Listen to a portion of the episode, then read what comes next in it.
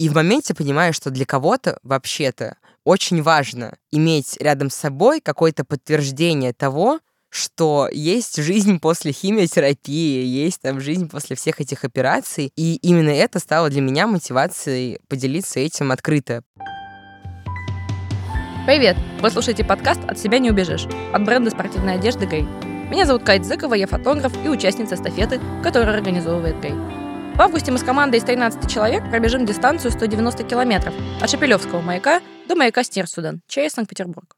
Чтобы познакомить вас с участниками и самим лучше узнать друг друга, мы решили по очереди собираться в студии и разговаривать о том, что для нас важно.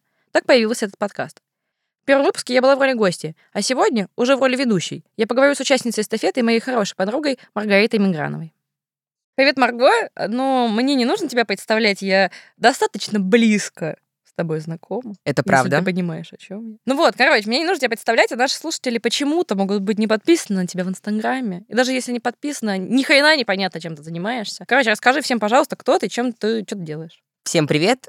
Я продюсер в сфере кино и музыки, продюсирую кино, рекламные проекты, работаю с музыкантами, периодически делаю ивенты, но вообще называю себя киск-продюсером.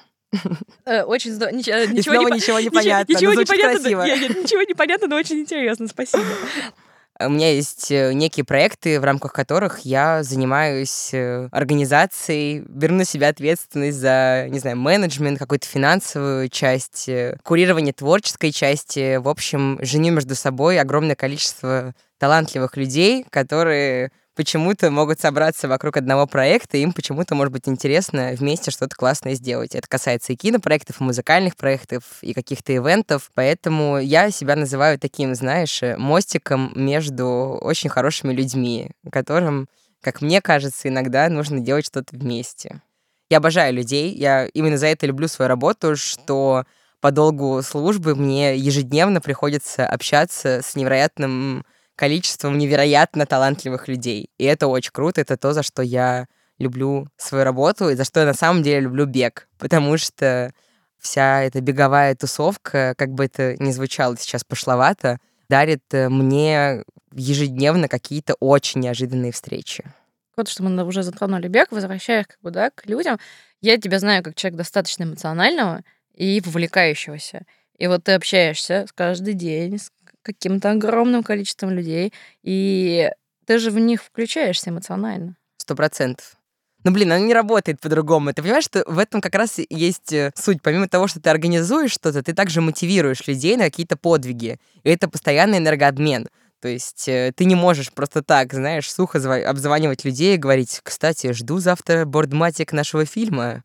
Вот, при этом никак не спросив там у человека, как дела, как ты себя чувствуешь, э, почему ты не сделал это два дня назад, может быть, тебе нужна помощь. Ты говоришь о том, что включаешься эмоционально, что тебе нужно кого-то мотивировать, а что в этот момент происходит с тобой? Ну, как мы с тобой говорили, да, про эмоциональное выгорание и про то, что рано или поздно, короче, ты заканчиваешься в этот момент, и, а тебе нужно еще кого-то вокруг себя 50 человек мотивировать. Что с тобой в этот момент происходит? Ой, ты знаешь, э, сейчас мы записываем этот подкаст ровно в тот момент, когда я как раз немножко подвыгорела. А, немножко? Но, ну, немножко, на самом деле. Но в целом обычно этот энергообмен, он как-то компенсируется. То есть, когда ты, не знаю, выстраиваешь отношения с твоими, ну, не подчиненными, а коллегами, так что вы понимаете, что вы несете ответственность друг за друга и за проект, который вы вместе делаете, обычно всегда все максимально комфортно выстраивается, если вдруг на тебя не наваливается слишком много каких-то задач коммуникаций.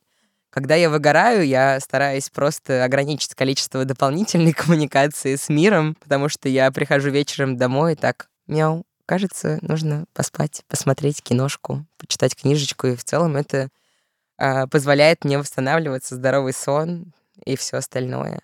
Я правильно понимаю, что у тебя сейчас кризис как бы какой-то такой свой внутренний? Ну да, но это достаточно... У меня это достаточно циклическая история, которая проходит, там, не знаю, каждые 2-3 года, когда ты постоянно находишься в профессии, которая, ну, связана так или иначе с постоянными какими-то проблемами, с постоянными разрулами или чем-то еще, поэтому в целом я воспринимаю это как некий этап и какую-то точку роста, потому что после кризиса любого эмоционального кризиса в профессии ты всегда находишь для себя какой-то новый виток развития. То есть за мной это происходило пару лет назад, после чего я начала заниматься, например, музыкальным продюсированием.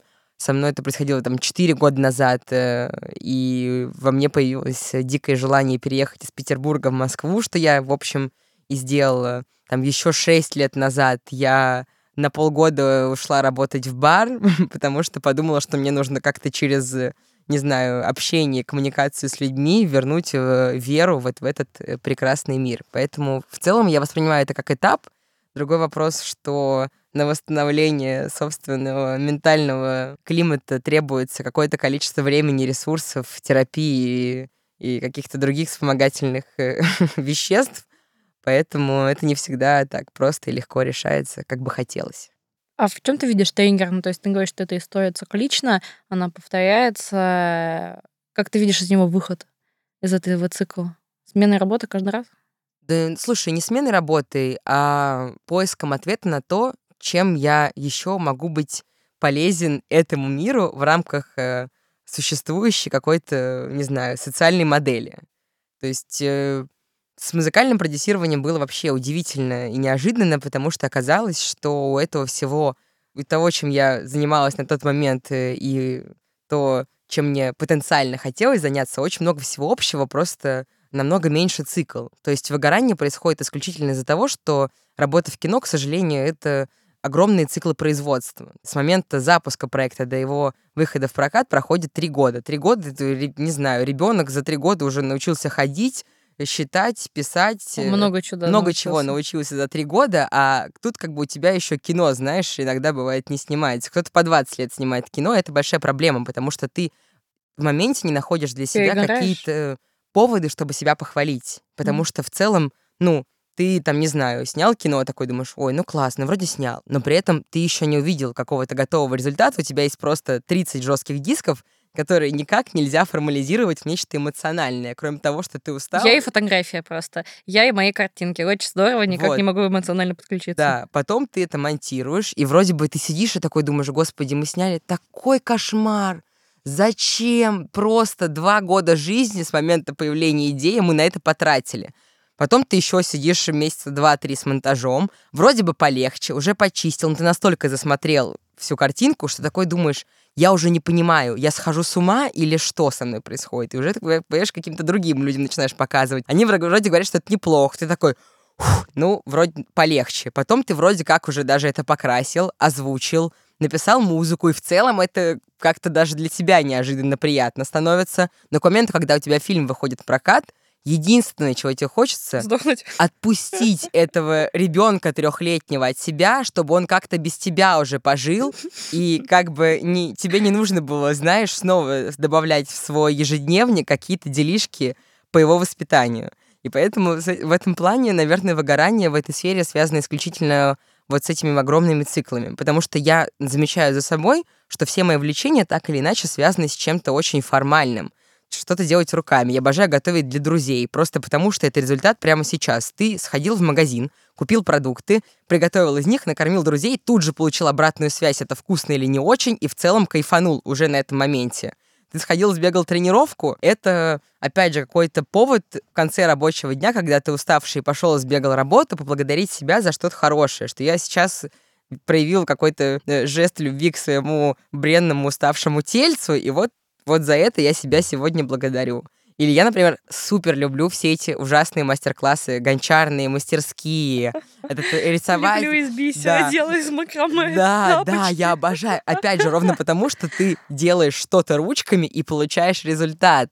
И, наверное, с этим связана большая проблема людей, которые работают в кино. Ну, потому что это адский ежедневный труд, в котором очень сложно себя мотивировать. Ну, ведь понимаю, как, ну, я, пусть, слава богу, не два года делаю снимки, но иногда feels the same просто. А, вот, слушай, ты начала говорить про бег, и ты в мае писала про то, что у тебя как бы с бегом случился некоторый кризис. И чё, как? Все так. Чё, как? чё, как Слушай, ну тут тоже очень интересная штука, потому что я заметила за собой, что когда у тебя возрастает уровень стресса, ты воспринимаешь какие-то жесткие там интервальные тренировки как тоже стресс. Ну, то есть в беге, вот в этих вот интервальных каких-то тренировках или, например, в длительных тренировках, это же по факту у тебя стресс некий в моменте, после чего наступает фаза расслабления. Ну, то есть и это тот самый приход, знаешь, такой после тренировочки, кайфануть. Да, я вечно, я, я всегда говорила, что после трека ты бухой идешь просто. Да, у меня, да. у меня были такие абсолютно же ощущения, как будто я просто пьяная. Конечно, и в этом есть тот самый кайф. Когда ты постоянно находишься в напряжении, когда у тебя, ну, стресс просто, знаешь, сковывает твое тело, ты понимаешь, что ты просто, ну, к тебе не приходит эта фаза. Для тебя сам факт вот этого вот насилия над собой уже воспринимается как нечто то, что хочется эмоционально выключить. И если сначала я еще как-то пыталась, знаешь, поддерживать э, себя в режиме тренируюсь 6 раз в неделю и что-то там из себя выдавливаю, то в какой-то момент я поняла, что это просто, ну, вредно. И я сказала тренеру нашему прекрасному Роману, Роман, мне, Роман, здравствуйте. мне нужна пауза. Мне передаем, нуж... подожди, у нас передача приветов.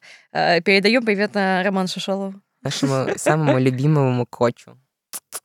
И, собственно, как раз эм, в этом и обстоит э, поинт того, что я решила снизить нагрузку, чтобы не разлюбить бег совсем. Ну, потому что я для, для себя всегда понимала, что бег — это, не знаю, как я уже говорила, моя благодарность в конце рабочего дня, но когда ты в конце рабочего дня э, даже в душ не всегда можешь сходить, простите за интимные подробности, потому что у тебя просто на это нет никаких сил, бег вообще не вписывается уже вот в этой пирамиде Маслоу. Со временем я нашла для себя какой-то новый выход энергии. Во-первых, у меня появился велик, что очень сильно меня разгружает, потому что ты всегда знаешь, что у тебя есть минимум 15 минут до дома от студии, в которой ты можешь как-то расслабиться. Ну и плюс сейчас я вошла в какой-то такой режим э, сохранения энергии, бегаю кроссики с объемом 30-40 километров в неделю, и мне этого более чем достаточно на данный момент. То есть, мне кажется, в такой ситуации главное очень вовремя от себя отстать, чтобы у тебя не было, знаешь, еще тревоги по поводу того, что ты вот тут устал, там устал, еще и здесь нифига не получается. Это какая-то тревожность, которая ходит вот так вот по кругу. И ты в этой штуке просто такой, Вот. Просто как... главное не отстать от себя слишком сильно, а то будешь, как я, 10 километров в неделю бегать и такая, да, нормально. Слушай, на каком-то какой-то этап нормально, мне кажется, какой-то момент, так что... Слушай, а говоря там, да, возвращаясь про кризисы, ну, то есть я знаю, что ты ходишь как бы к психологу, там занимаешься, и я знаю, что тебе прописали терапию. Как это, ну, насколько тебе это помогает, как это вообще мэчится, ну, или вообще, если ты готова, конечно, про это разговаривать? Слушай, ну, я могу сказать, что, во-первых, э, наверное, я готова сказать об этом в общих чертах, просто потому что считаю важным о таких вещах просто говорить. Не знаю, у нас очень много предубеждений относительно терапии, что на самом деле меня очень сильно расстраивает, потому что люди не всегда в моменте осознают о том, что им нужна помощь. И слава богу, что в моей жизни, там, не знаю, еще года 3-4 назад появились люди, которые смогли мне донести главный принцип того, как работает терапия. Что это не человек, который пытается залезть тебе в мозги и там что-то, там какой-то бардак или порядок, наоборот, навести, а это человек, который слушает твой рассказ, задает тебе правильные вопросы, в которых ищет противоречия. И ровно за это этому человеку уже стоит платить деньги. Потому что ты в каком-то внутренней рефлексии, внутреннем диалоге не всегда здравым в моменте можешь оценить э, то, что с тобой происходит. И я всегда ценила терапию за то, что, э, ну, и вообще все еще считаю, что э, лучший психолог и психотерапевт, который может задать правильный вопрос и который заставит тебя искать на него ответ. Ну, Именно. Потому что, потому что мы привыкли ходить по одному и тому же кругу в своей голове и думать одни и те же мысли по кругу, и выйти из них, из этих рамок, и что-то новое подумать для себя, вот это самое сложное, мне кажется. Согласна. И плюс еще, знаешь, большинство людей, мне кажется, думают о том, что терапия — это всегда, знаешь, какие-то чертоги разума открывать, бесконечно рыдать, что-то еще. На самом деле классный терапевт никогда не заставит тебя рыдать. Ну, то есть, как бы, Но иногда это, нет, это естественная реакция организма на какие-то болезненные триггерные точки, но при этом это не всегда так работает. Не каждый раз ты будешь находить себя разбитым на полу э, в 12 часов ночи, и вот просто вот с этими истеричными слезами и рвать на себе волосы. Нет, это Мне кажется, с такими, так. вот в таком состоянии скорее была до терапии. Вот, вот, понимаешь? После терапии это как-то, ну, нормально, тебя попускает немножко. Процент. Ты такой, ну, Катюш, нормально все, ну, нормально. Да, не, конечно, слушай, в целом, опять же, это классный жест проявления любви к себе. То есть я настаиваю во всех своих каких-то увлечениях, в каких-то, не знаю, действиях, которых мы ежедневно предпринимаем, не забывать, что э, твое тело храм, и тебе нужно вообще-то что-то Бог- делать. Твоя внутренняя богиня. Конечно, тебе нужно что-то делать для того, чтобы этому маленькому человечку внутри было классно. Слушай, а что еще помогает тебе справляться со всеми этими кризисами? Какие-то, не знаю, может, рабочие способы, которые тебе помогают? Ну, помимо, ну, мы поняли, что, окей, у нас есть, э, типа, психотерапевт, у нас есть велосипед и 15 минут э, проехаться на велике. Если у тебя есть силы, и ты еще не совсем умерла, э, то ты как бы можешь даже побегать. Что еще тебе помогает, короче, ну, когда тот момент, когда ты сталкиваешься, да, вот с этими кризисами, с потерей мотивации, что помогает вообще смысл искать дальше? Ну, люди, конечно. Люди. Ну, не знаю, меня просто больше всего в жизни мотивируют э, люди. То есть это какой-то бесконечный, неиссякаемый ресурс, который всегда с тобой. То есть я в этом убеждена, и я пропагандирую эти ценности, потому что у тебя не будет денег, у тебя не будет работы, у тебя все в жизни будет плохо, ты будешь просто на дне, тебе будет казаться, что ты кончился, но если вокруг тебя будут люди, которые в какой-то момент по какой-то причине захотят сделать для тебя что-то, просто потому что они хотят это сделать, не потому что ты им денег заплатил или у вас какие-то другие, там, знаешь, формальные отношения. Э, Для меня это самое лучшее доказательство того, что все это работает. Feels like me. Конечно, понимаешь? Про- Просто я весь 2020 и я после выхода из реабилитации. И это ровно так работает. То есть люди — это, мне кажется, самый главный и важный ресурс.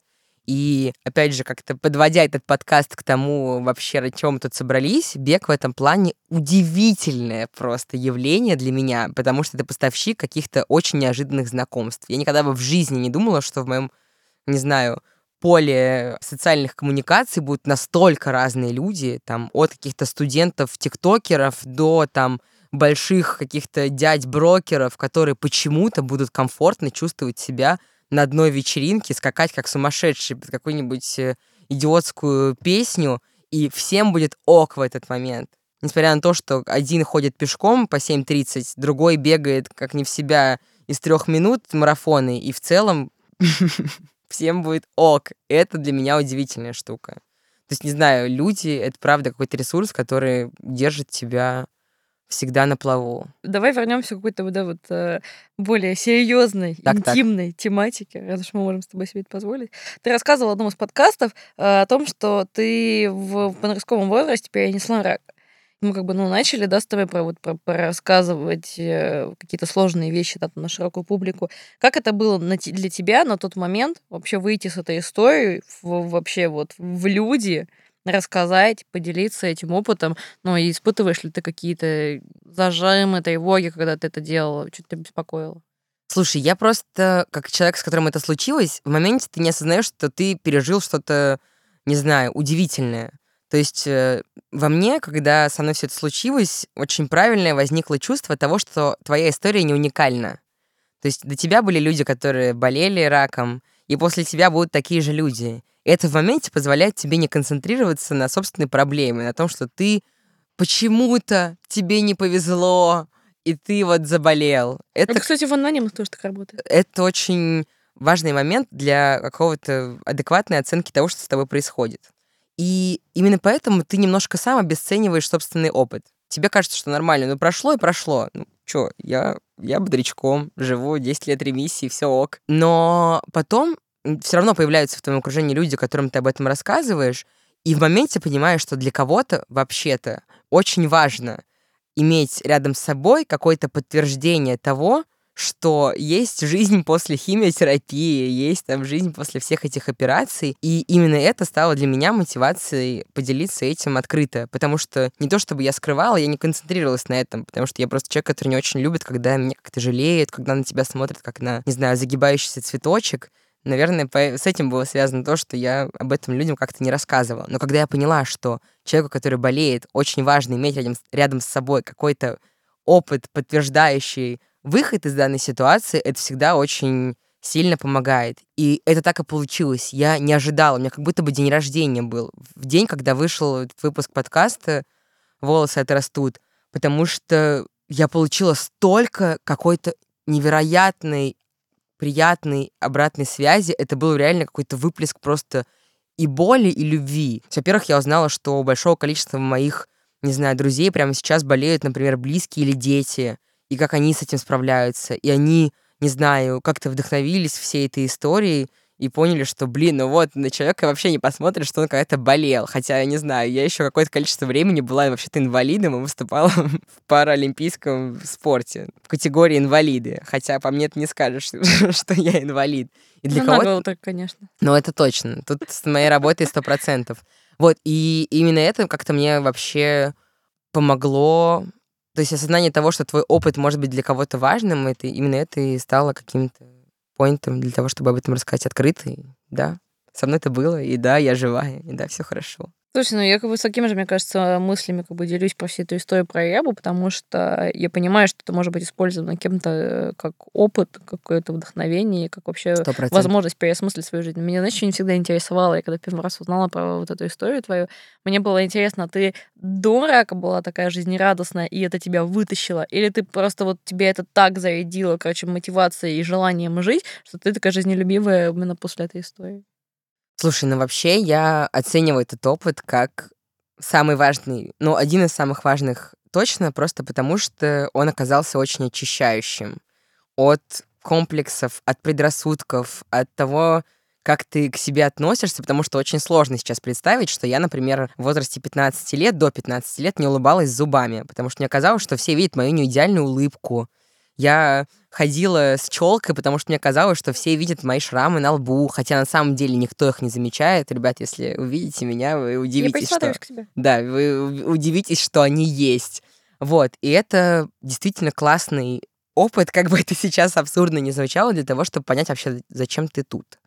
Потому что в целом оказалось, что сидеть на скамейке в солнечный день без, там, не знаю, капельницы и без тошноты, которые сопровождает тебя на протяжении всего курса химиотерапии, этого уже достаточно, чтобы тебе было классно. Реально, просто посидеть на скамейке уже очень круто. Безусловно, ну, негативный опыт формирует нас всех, и у тебя просто на твоем вот этом тумблере появляется чуть больше делений. И ты в моменте осознаешь, что вот э, отменившийся, не знаю, там, концерт или то, что в ресторан нужно идти по QR-коду, это не совсем то, что может тебя ввести в состояние «О, боже, я самый несчастный человек на этом свете». Вот, и этот опыт, наверное, ценен именно этим, потому что, ну, тебе просто меньше надо для того, чтобы вообще радоваться. Ну, я пропагандирую просто, знаешь, бытовые радости. То есть я супер радуюсь, знаешь, когда с утра... Ты постоянно радуешься. Ты просто я человек, который радует как голос обожаю. Может, ты просто устаешь радоваться? Может, в этом дело, что нет. ты выгорела, потому что была слишком жизнерадостной. Слишком много радости. Это очень смешно. Но, блин, ну, знаешь, ты такой с утра думаешь, черный кофеечек себе вороночку сделал, такой думаешь, ну кайф, ну уже плюс 10 к этому дню. Серьезно? То есть ты реально встаешь как бы с ощущением, такая, сейчас, сейчас, сейчас, сейчас, сейчас, кайфы, да? Да, Я, да, допустим, встаю да. с ощущением, кофе, пожалуйста, прямо сейчас. Нет, я такая, знаешь, я думаю, что, блин, у меня есть целых 7 минут с момента, как у меня закипит чайник, там, до момента, когда я сделаю первый глоток, который, знаешь, меня приблизит к этому прекрасному чувству вот этого вот этого глоточка утреннего. Или, знаешь, я в целом очень кайфую, когда, например, я понимаю, что я сейчас, там, не знаю, встречусь с своими друзьями, вырублюсь из любой рабочей коммуникации, у меня будет, знаешь, момент, когда я могу просто вот раствориться в какой-то окружающей атмосфере, я супер этому радуюсь. Не знаю, когда вот, например, э, вещи, знаешь, спустя неделю постираю и развешу, и поглажу даже иногда тоже очень радуюсь. Поэтому ты, короче, понимаешь, нравишься людям как э, легкая заводная девчонка, а я как бы садвумен ЦЦ и грустная баба. Нет, наш, наш дуэт, мне кажется, вообще друг друга дополняет. Знаешь, это как э, у нас просто разные с тобой эти э, маски в комедии Дель Арте, знаешь, когда, когда вот это вот все есть. Но, но, но, кстати, вот после центра там же тоже, типа, завтрак по расписанию, вот эта вся история, то есть привезенная вороночка, она там как бы лежала в сейфе, и я как бы что-то понимала, две пачки кофе я выпила за пять месяцев. Ну, как бы обычно за неделю пачка кофе уходит. И после первого раза, когда я себе вороночку даваю, такое сердечко. Конечно. Удовлетворение. Ладно, спасибо тебе большое, что ты поделилась со мной всеми этими прекрасными историями. А теперь у нас Блиц, асфальт или трейл? Наверное, знаешь, как э, как э, мастер спорта. Да, как мастер спорта по спортивному ориентированию должна сказать трейл, но нет, наверное, все-таки асфальт. Ну, то есть я очень ценю жизнь в городе, и я очень кайфую как раз от того, что бег в этом плане такой универсальный и прекрасный, что ты такой, знаешь, вышел вроде из дома, вот в этом вот каменном городишке, и прекрасно себя чувствуешь вообще. Поэтому асфальт. Процесс или результат? Ну, учитывая все, что я сказала до этого, конечно, процесс. Действительно, результат э, чаще всего не оправдывает своих ожиданий, а вот процесс и наслаждаться процессом в моменте — это очень важно. А, майка или футболка? Да не, ну слушай, зависит от. Так, так, ну, давай, Гаишина, Гаишина. Плюс, плюс Подожди, мы же, у нас вообще-то подкаст бренда Гай, я всем а, напоминаю, да? кстати говоря, бренд Гай, великолепные вещи, Не, ну хорошо. пожалуйста. Не, ну хорошо, давай так. Я знаю, что ты амбассадор майки Старт, но я, ой, футболки Старт, но я, наверное, скажу майка, конечно. Майка моя. Серьезно? Да. Блин, я сказала, что футболка, потому что я жирная. не могу майку. Нет, это я знал ответ на этот вопрос, да, но нет, я, наверное, скажу майка все таки Бег, знаешь, бегать ну, Слушай, ты можешь, май... ты можешь себе позволить. Ну и давай так, в майке не будет вот этой вот ужасной полоски на руках. Я так все время страдаю, что у бегунов загар отвратительный по шортам, по кроссовкам, вот этот вот ужасный. Я решила проблему кардинальной. Я просто на СМ-фесте в плюс 35, как бы самое солнце пекло, ходила просто в спортивном лифчике. Такая, да мне пофиг, я хочу загореть. Сгорела на работе. Давай, ладно. Кино или музыка? Наверное, все-таки кино, потому что кино включает в себя и музыку, и все остальное. Это ровно то, почему вообще я начала этим заниматься потому что мне показалось, что это же так гениально, у тебя сразу и литература, и музыка, и вообще все, и фотография, поэтому да, кино, точно. Чего ты ждешь от эстафет?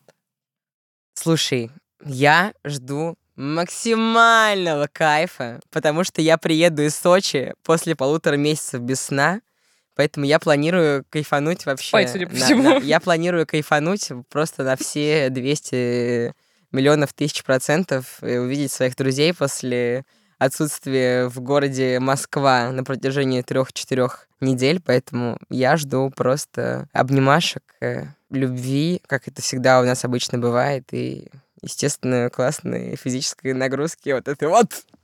О! Ужасно. Ну и фотки тебе сделаю, так и быть. Не, ну ладно, фотки, Кать, все таки мы с тобой не просто так дружим, знаешь. Хотя ты мне столько вообще фоток не отдала вообще. И мы заканчиваем этот. Марго, спасибо тебе большое. Спасибо, Кать. На самом деле, правда, удивительно неожиданный разговор получился. Но очень приятный, Кать, как всегда. Чё? Все, спасибо тебе большое, Марго. Мяу. Мяу. Подписывайтесь на подкаст «От себя не убежишь». Он выходит на всех подкаст-платформах дважды в неделю, по понедельникам и четвергам. В следующем выпуске Марго примет от меня эстафету и поговорит с новым участником. Большое спасибо Оле Маркис и группе Алла и Оли за чудесную заставку подкаста.